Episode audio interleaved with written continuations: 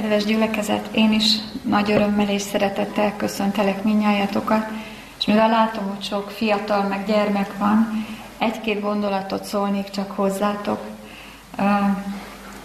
Nem kell válaszolni, de biztosra tudom a válaszotokat, de jó-e nektek akkor, amikor tevékenykedhettek, és nem rontja le senki azt, amit csináltok, és az hasznos és jó, és örömötök van benne. Vagy jó-e nektek, amikor, amikor a természet színeiben gyönyörködhettek, meg gondtalanok lehettek. És jó-e nektek, amikor nem kell félni, meg bizonytalankodni. Meg amikor vannak olyan pillanatok, amikor teljes békesség van, és mindenki szeret mindenkit, és megértitek egymást. És jó-e nektek, amikor ilyen szép muzsikát hallhattok, mint ami most is volt, felemeli a szívünket, ugye? És amikor az állatokat is nézhetitek, vagy egyáltalán a növényeket. Azért kérdeztem mindezt, mert képzeljétek el, hogy ilyen lesz az örök élet. Állandóan ilyen lesz. Állandóan ez a szépség lesz, és állandóan ez a jó dolog lesz, ami, ami most jó nektek. Ami nem mindig van most, nem mindig gondtalan az élet, de az örök élet, amit Jézus Krisztus megígért nekünk, az ilyen lesz és én nagyon-nagyon várom, és csak azért mondtam el nektek, hogy ti is várhatjátok. A felnőttekkel pedig egy nagyon jól ismert ige szakaszt fogunk áttanulmányozni, és mégis olyan szempontból kérlek mennetek, hogy amikor felolvassuk közösen három evangéliumból, ahhoz, hogy teljes és kerek legyen, figyeljétek meg, hogy milyen időszakban vagyunk, kik a szereplők, Jézus hogy készült ebben az időben, és mire készült. És gondoljátok át, itt az elején leszögezem azt, hogy milyen az, amikor mi valamire nagyon-nagyon készülünk. Mert itt Jézus az időszakban, ebben az időszakban, aminek most a tanulságait átvesszük, tulajdonképpen a, a végső nagy eseményre készült, majd meglátjátok a történetből, hogy egy héttel azelőtt vagyunk, hogy a nagy áldozatát beteljesítse. És milyenek vagyunk mi, amikor készülünk valami nagy dologra, hajlamosak vagyunk az apróbbnak tűnő dolgokat félretenni, vagy átsiklani felette, vagy kevésbé fontosnak tartani, de a mi Istenünk nem ilyen. És ezért nézzük meg ebből a szempontból a történetünket, hogy mennyire körültekintő és milyen munkát is végez az Isten értünk és velünk. Ahhoz, hogy megértsük a történetet, kérlek, először nyissátok ki Lukács evangéliuma 7. fejezeténél, ahol az alap problémát nézhetjük meg, és megnézzük azt is, hogy Jézus hogy kezelte ezeket a dolgokat. Lukács evangéliuma 7. fejezet 36. versétől fogom olvasni az 50. versig. Biztos mindenkinek sikerült már kinyitni a Bibliáját, mert együtt olvasni jó. Kérte pedig őt egy a farizeusok közül, hogy ő vele egyék. Annak okáért bemenvén a farizeus házába leült enni. És íme a városban egy asszony, aki bűnös volt, mikor megtudta, hogy ő a farizeus házában leült enni, hozott egy alabástrom szelence drága kenetet. És megállván hátul az ő lábainál, sírva, könnyeivel kezdte öntözni az ő lábait, és fejének hajával törölte meg, és csókolgatta az ő lábait, és megkente drága kenettel. Mikor pedig azt látta a farizeus, aki őt meghívta, mondta magában, ez a próféta volna, tudná ki és miféle asszony az, aki őt illeti, hogy bűnös. És felelvé Jézus mondta neki, Simon, van valami mondani valóm neked? És az mondta, Mester, mondjad. Egy hitelezőnek két adósa volt. Az egyik adós volt 500 pénzzel, a másik pedig 50-nel. És mikor nem volt nekik miből megadni, mind a kettőnek elengedte. A kettő közül azért mondd meg, melyik szereti őt jobban. Felelvén pedig Simon mondta, azt gondolom, hogy az, akinek többet engedett el. És Jézus mondta neki, igazán ítéltél. És az asszonyhoz fordulván mondta Simonnak, Látod-e ez asszonyt? bejöttem a te házadba, az én lábaimnak vizet nem adtál, ő pedig könnyeivel öntözte az én lábaimat, és fejének hajával törölte meg. Engem meg nem csókoltál, ő pedig az időtől fogva, hogy bejöttem, nem szűnt meg az én lábaimat csókolgatni. Olajjal az én fejemet meg nem kented. Ő pedig drága kenettel kente meg az én lábaimat. Minek okáért mondom neked, neki sok bűne bocsátatott meg, mert igen szeretett. Akinek pedig kevés bocsátatik meg, kevésbé szeret. És mondta annak, megbocsáttattak neked a te bűneid. És akik együtt ültek vele az asztalnál, kezdték magukban mondani, ki ez, hogy a bűnöket is megbocsátja. Mondta pedig az asszonynak, a te hited megtartott téged, eredj el békességgel. Ugye ebben a történetben nincs kiemelve név szerint, hogy ki ez az asszony, ezért megnézzük János írásánál is. János ugye már a század végén jegyezte le a történetet, valószínű, hogy akkor már nem értek nagyjából a szereplők. Ugye ő volt a legfiatalabb a történetben, és ő hosszú ideig élhetett, és ezért ő már néven nevezi őt, és megnevezi a többi szereplőt is. János Evangélium a 12. fejezetétől tágul a kép a történetben, láthatjuk a hátsó dolgokat is, amiket már János utólag jegyez meg. 12. fejezet első verse. Jézus azért hat nappal a húsvéte előtt ment Betániába, ahol a meghalt Lázár volt, akit feltámasztott a halálból. Vacsorát készítettek azért ott neki, és Márta szolgált fel, Lázár pedig egy volt azok közül, akik együtt ültek ő vele. Mária azért elővévén egy font igazi drága nárdusból való kenetet, megkente Jézus lábait, megtörölte annak lábait a saját hajával, a ház pedig megtelt a kenet illatával.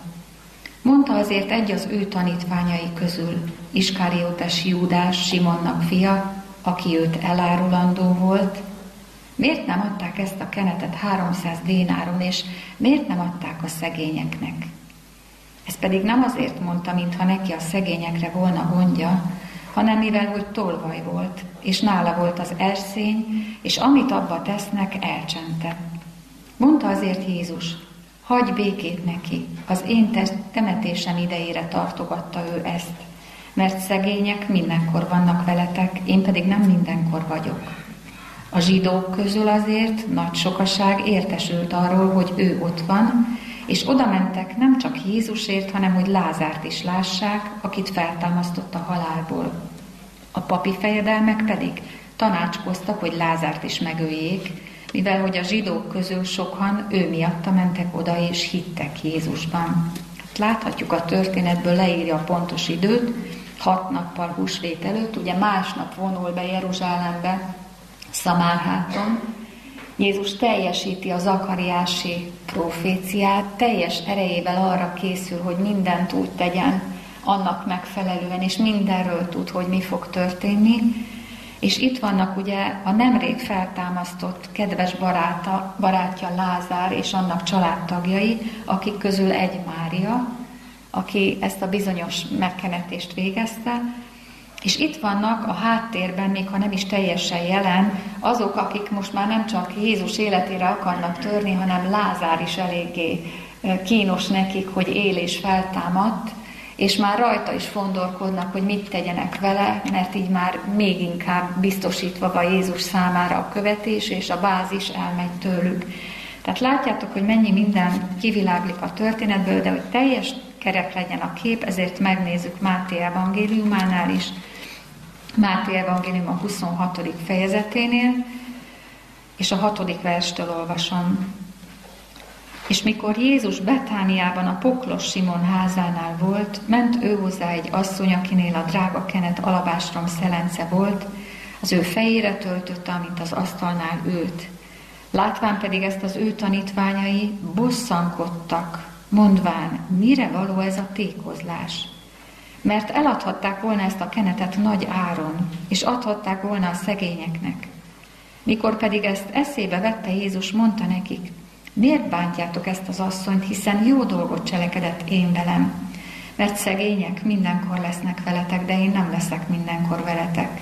mert hogy ő ezt a kenetet testemre töltötte, az én temetésemre nézve cselekedte azt. Bizony mondom nektek, valahol az egész világon prédikáltatik az evangélium, amit ő én velem cselekedett, az is hirdettetik az ő emlékezetére.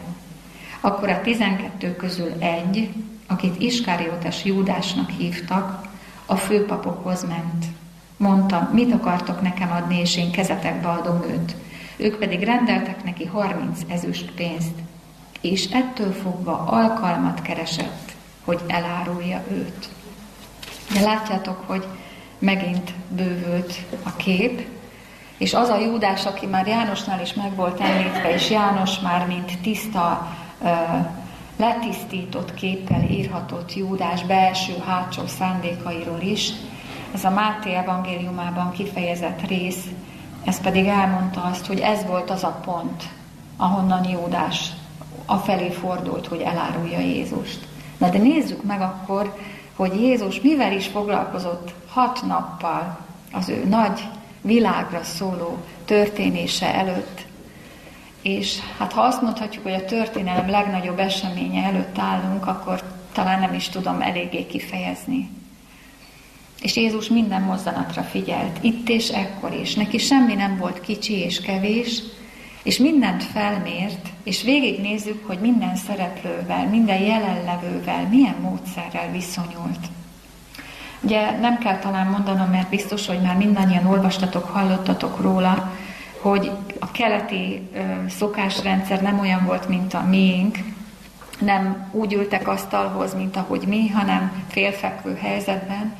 Tehát ami itt történt, ami az alaptörténetünk a Lukács evangéliuma szerint, hogy Mária, aki, aki rendkívül hálás volt, és, és nagy hittel volt Jézus iránt, tulajdonképpen nem mérte fel azt a pici mozzanatot, hogy amit ő titokban akar csinálni, és nem feltűnően azt a kenet illata szét fogja árasztani, és tulajdonképpen ő kerül a középpontba.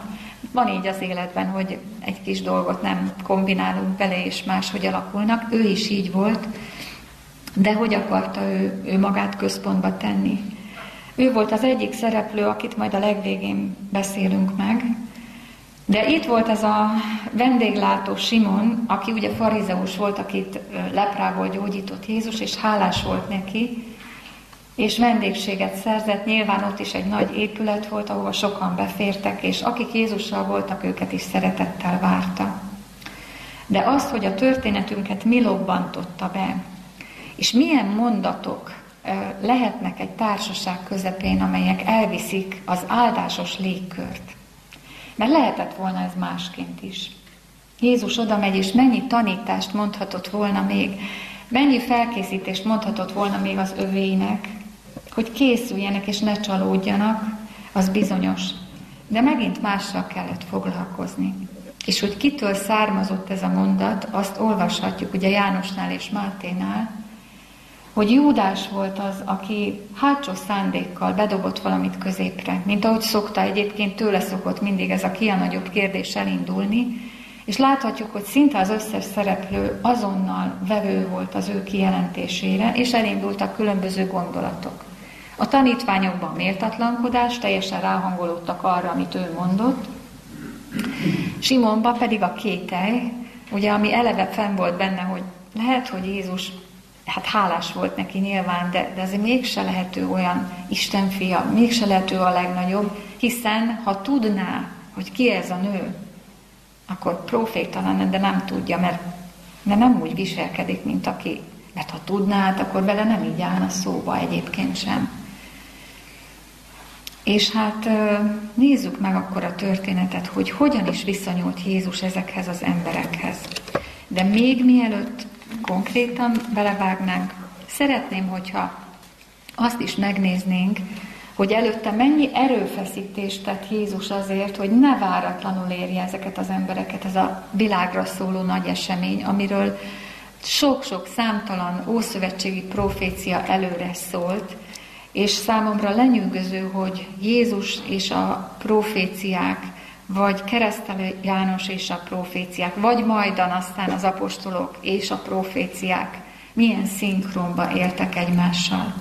Tehát próbált nekik ilyet mondani, olvasnám Lukács evangéliumából, hogy, hogy neki, amikor 12-t maga mellé vette, elmondta nekik még ezt megelőzően. Íme felmegyünk Jeruzsálembe, minden beteljesedik az emberfián, amit a proféták megírtak. Mert a pogányok kezébe adatik, megcsúfoltatik, meggyaláztatik, megköbdöstetik, miután megostorozzák, megölik őt, de harmadnapon feltámad. És nekünk ezt olyan jó visszaolvasni, és teljesen igaznak, letisztultnak tűnik. És gondoljatok bele, hogy, hogy hány kísérletet tett arra, hogy mondja nekik és készítse őket, de ők mással foglalkoztak. Aztán egy másik helyen mondom néktek, még annak az írásnak is be kell teljesednie rajtam, hogy a gonoszok közé számláltatott, mert melyek rám vonatkoznak, elvégeztetnek. De a tanítványok hagytak kiskapukat a gondolatmeneteikben.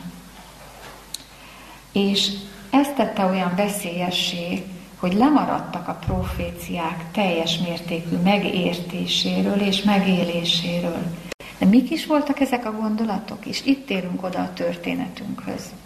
Valaki valamit mond, és még jónak is tűnik, és még Isten ügyét próbálja erősíteni, és a, a távlatokat nyitni a jövőre, hogy hogy gondoskodjanak a szegényekről. Mondjátok meg, ki tudja ezt leleplezni?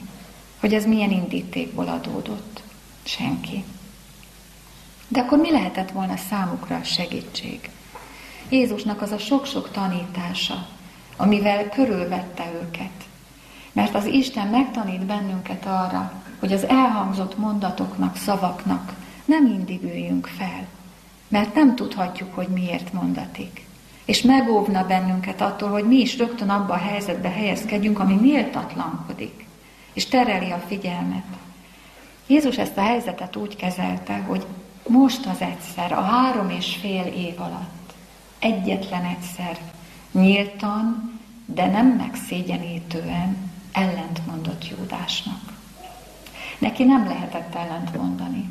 Ő volt a tizenkettő közül az egy, akit soha semmilyen kritikával nem lehetett Istennek illetni.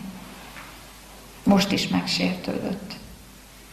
És beérlelődött benne az, amit fontolgatott, hogy majd ő máshogy alakítja a dolgokat, majd ő kiterveli, és kénytelen lesz Jézus megmutatni a hatalmát. De Júdás hogyan is kerülhetett ide, ez is intő dolog számunkra, és ezt olvashatjuk Ellen White-nál, Júdással kapcsolatban, ami megfontolandó számunkra is. Hiszen most is nagy profétikus időkben élünk, és nagy események előtt állunk, ezért is beszélünk erről a történetről. Júdás a jóságnak, az alázatnak, Krisztus szeretetének mind nagyobb mértékét érezhette és tudhatta, hiszen felé is kifejezésre jutott. Mindezek ellenére még erősebb volt sátán késztetése, hogy ezek nem Isten fiának, csak egy csalónak a megnyilvánulásai. Sátán kétkedései ide-oda billentik az embert. Tudja, hogy honnan jön ez a gondolat. Erős ez a gondolat, de kinek enged? Júdás tisztában volt ezek eredetével, a gondolatok eredetével, mégis megkeményítette lelkét a világossággal szemben. És tudjátok, ez olyan nehéz dolog, mert kételyeket, kétségeket mindig lehet ápolni. És mindig lehet találni is.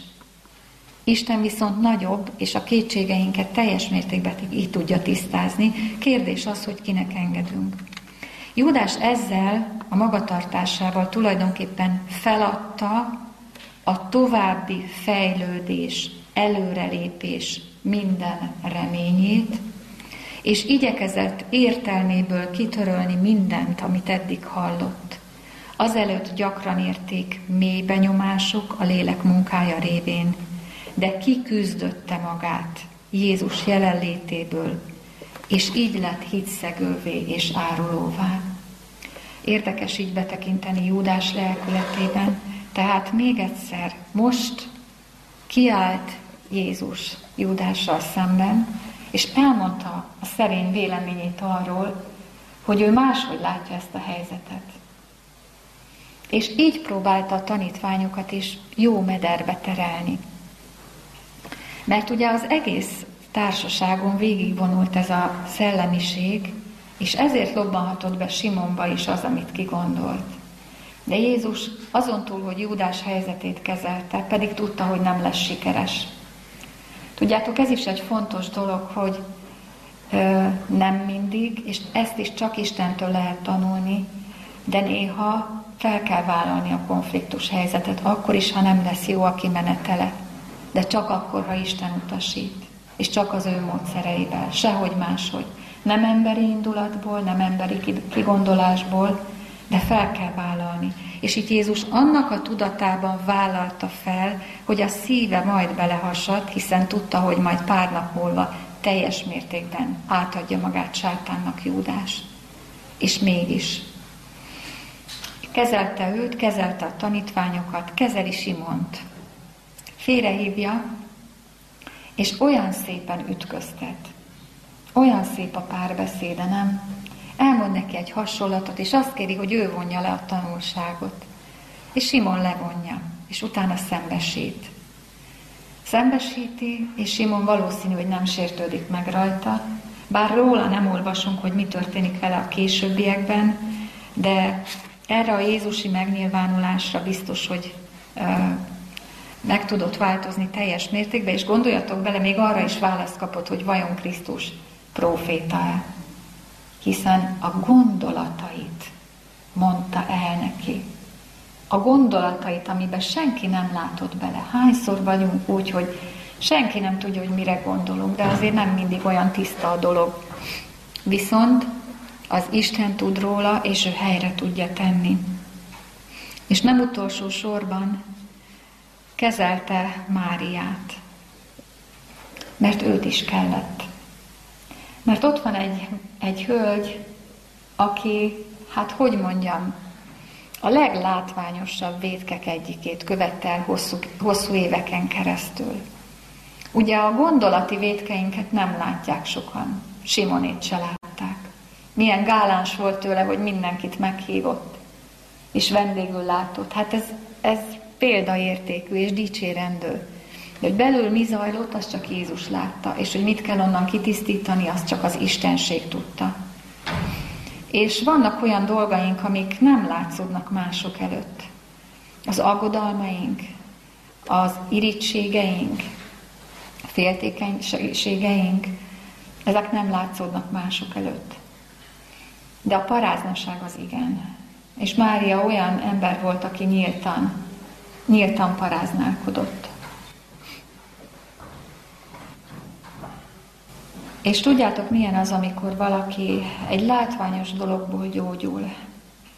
De mi emberek olyanok vagyunk, hogy a rossz dolgokat jobban tudjuk tárolni magunkban, mint a megváltozást, mint a megváltozott embert.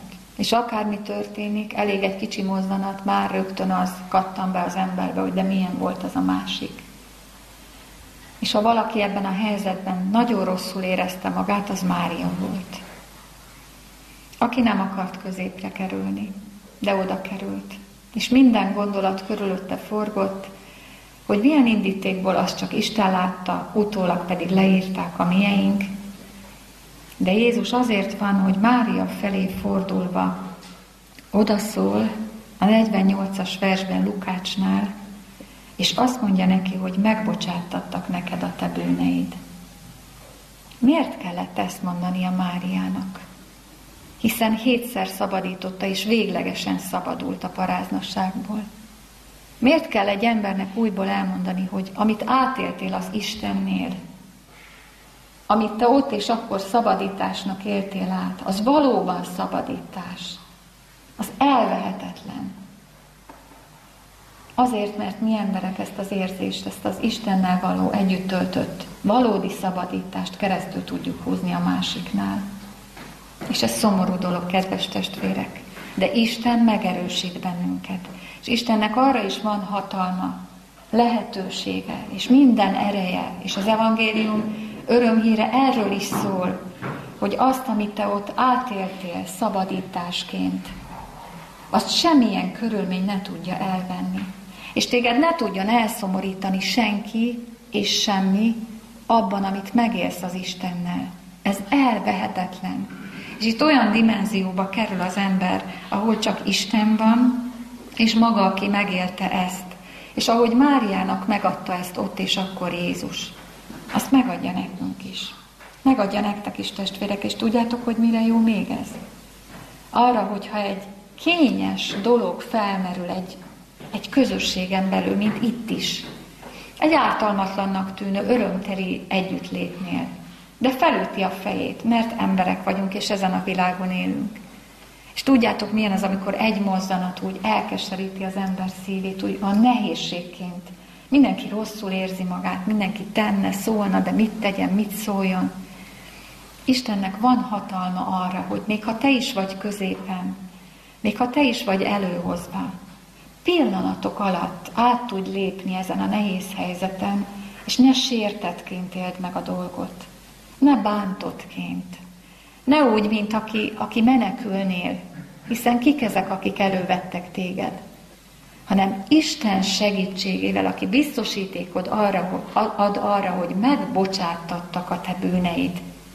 Tudjátok, ez a mondat és ez a megélés, ez az, ami keresztül ment bennünket, és ez az, ami helyzeteket úgy tud alakítani, hogy bár sértett vagy, de te lehetsz ott az, aki tovább viszed a dolgot, és, és tudsz valamit mozdítani a helyzeten. Megbocsátattak néked a te bűneid. Máriának szüksége volt erre.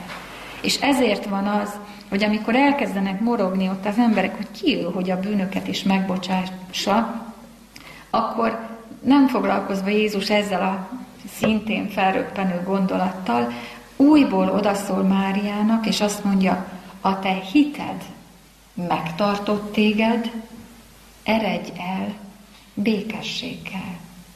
Tudjátok, egy hívő embernek akármilyen nehéz helyzete van, de az evangélium örömhíre arról szól, hogy békessége lehet. Elnyerheted.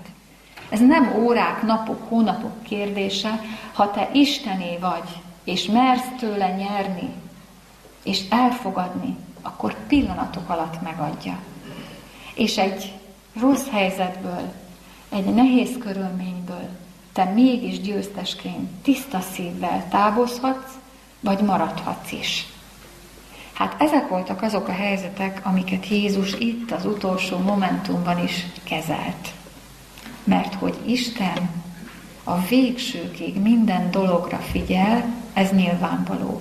Nem csak azért, mert mi most felolvastuk, vagy átvettük, hanem azért, mert ez Isten tulajdonsága.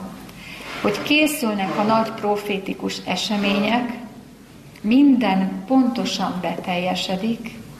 Másnap Jézus tudta, hogy Zakariás így ír róla, és így is öm, készítette elő a helyzetet, és ezt fel is olvasnám Zakariás könyve 9. fejezetéből, Zakariás 9.9-ből, hogy örülj nagyon, leánya, íme jön neked a te királyod, igaz és szabadító ő, szegény és szamárháton ülő, azaz nőstény szavárnak vemhén. Ez másnap teljesedik be. Jézus készíti a terepet, de nem tudja az övéit felkészíteni. És Jézus nem kudarcként éli meg. Tudjátok, ez is a Jézus hitéből való dolog. Hogyha te nem tudsz hatni a legjobb szándékkal sem, és nem tudsz fordítani emberek gondolatmenetén. Próbáltatok ti már fordítani emberek gondolatmenetén? Sikerült? Nem biztos, hogy ezen kell rágódnod. Az Isten azóta dolgozik azon az emberen, így mondom, dolgozik, munkálkodik, amióta él. És ha ő eddig ide jutott vele, akkor ne te éld meg kudarc élménynek, hogy nem tudtál változtatni a helyzeten.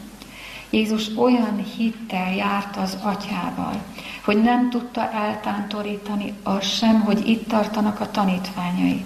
Gyerekektől szoktam megkérdezni, lányok, tudjátok mi az a marionett bábú? Láttatok már marionett bábút? Az olyan bábú, ami nem kézzel, így kézfejjel mozgatható, hanem fentről mozgatják, és ilyen zsinegek vannak minden könyökhajlatnál, csuklónál, és ahogy fentről mozgatják, az a bábú úgy mozog, fentről. Hát ezek a tanítványok itt és akkor még mindig olyanok voltak, mint a marionettbábok. Valaki mond valamit, aki, és elfelejtettem mondani, hogy hát miért is hallgattak Júdásra? Mert nagyon jó beszélőkéje volt. Nagyon intelligens volt. Ő volt az egyedüli tanult közöttük. Ő volt az értelmiségi. Hihetetlen jól tudta tálalni a gondolatait, az ötleteit. És az övének Júdás helyzete még mindig jobban imponált, mint az, hogy ő mit mond. Gondoljatok bele, Jézus a tanítványok miatt sem leplezte le eddig Júdást, mert nem hitték volna el neki. Azért ez is megfontolandó. De Jézus nem halt bele lelkileg abba, hogy Júdás merre indul, hogy a tanítványok még mindig más befolyás alatt vannak, hogy egy esemény, ami arra lehetett volna, hogy áldás legyen, és készüljenek, teljesen a másik irányba fordul, és Jézust azt sem tudta elkeseríteni, bár fájdalmak férfia volt. Nem tudta elkeseríteni, hogy tulajdonképpen teljes kudarcra van ítélve az, hogy valaki megértse azt, ami egy hét múlva fog történni. De miért? Mert Jézusi hite volt. Olyan hite, amiről a jelenések könyve azt mondja, hogy minden végső időben élő hívő erre a hitre fog jutni. Hogy nem borítja ki, még ha fájdalommal érinti is, a sok-sok negatív dolog körülötte. És nem fog belehalni abba se, ha az egyházában nehézségeket lát. És nem látja az Isten művébe azt, amiről ír, hogy felemelkedik, és nagy lesz, és népek jönnek hozzá hanem csak azt látja, hogy férgecske, maradék, mar- maroknyi, csontmező, ami még ott tart, ahol. De az Isten szava beteljesedik. Testvérek, beteljesedik az Isten ígérete. Akkor is beteljesedett, most is befog. És Jézusnak olyan hite volt az előre lefektetett tervek mellett, hogy nem a láthatókra tekintett, hanem a láthatatlanokra, és arra a mennyei légkörre, azokra a mozzanatokra, ahol angyal seregek mozognak és teljesítik az Isten összes parancsolatát, pontosan, precízen, ahol minden azért megy, hogy mentsenek és tegyenek, amit az emberek nem látnak, amit mi nem látunk, de hittel el tudunk mi is fogadni. Jézus folyton erre tekintett, folyton ebből merített, folyton ezért imádkozott, és ezért volt az, hogy amikor úgy érezte, hogy haszontalanra és hiába valóra költötte az erejét, abba a pillanatba ki tudta mondani, hogy de nálad van az én dolgom letéve, és nem magam ítéljem meg, hanem te. Ilyen hite volt Jézusnak. És végső soron gondoljatok bele, hogy tulajdonképpen ebből a 12 emberből 11 embert meg tudott mégis menteni. Egy veszett csak közülük. Egy. Az összes többit mégis meg tudta menteni, mert megértették az áldozatát. És mégis siker volt. És ezek az emberek, amikor végre megértették, mi az isteni kívánalom, és mi az isteni lehetőség, mi az örömhír, ami megtapasztalható már ebben az életben. Mert amit a gyerekeknek elmondtam az elején, az bár töredéknyi és nem sokszor adódik, hogy önfeledten átadjuk magunknak, és megéljük. Mégis itt ezen a világon is megélhető, még a gonoszság közben is. Jézus ezért tudott derűs lenni, ezért tudott adni, ezért tudott még fájdalmak férfiaként is, akárhol volt, úgy szólni a mennyről, mint akinek hatalma van, mert ismerte. És ez volt az, ami amit megértve a tanítványok végre, szégyenkezve gondolva ezekre az időkre, de itt már mindent föltéve arra, hogy ismerje meg az egész világ ezt az Istent, mindent föltéve átadták az életüket. Testvérek, végső soron, ahogy mondtam, most is nagy események állnak előttünk. Óriási jelentőségű proféciák mutatkoznak meg nem kell ecsetelnem, hogy már látványosan azoknak is, akik nem tudnak erről így pontosan. Az Isten most is embereket vár.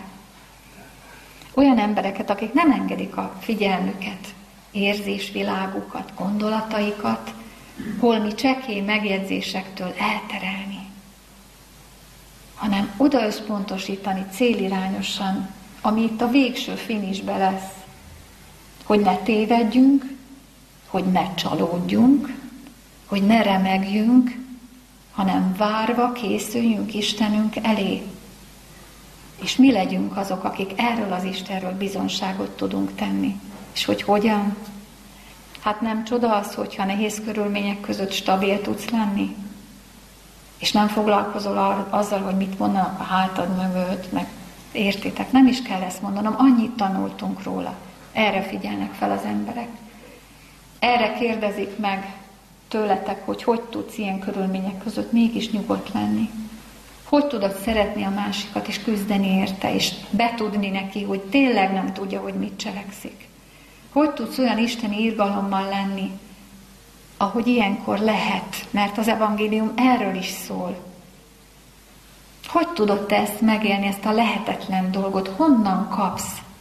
És akkor be tudod mutatni a valódi Isten félelmet, ami beragyogja az egész világot, befogja, erre ígéret van. Nem szeretnénk ennek részesei lenni. Legyünk részesei, erre hív bennünket Isten. És ezt mutatta meg Jézus, hogy bár nehéz, küzdelmes, fájdalmas, még az utolsó időben is, de van, ahonnan lehet meríteni és bizakodni, és a lélekre hagyni a lélek munkáját, nekünk pedig megtenni azt, ami a mi feladatunk. A tanulmányunkat biztos, hogy sok szempontból át lehet még venni, és vegyétek is át, de itt lezárnám az ige hirdetést, és arra hívlak benneteket, hogy délután, amikor a, most már konkrét eseményekről fogunk beszélni, és annak a tanulságait levonni, maradjatok és próbáljuk meg együtt a tanulságokat magunkévá tenni. Amen. Give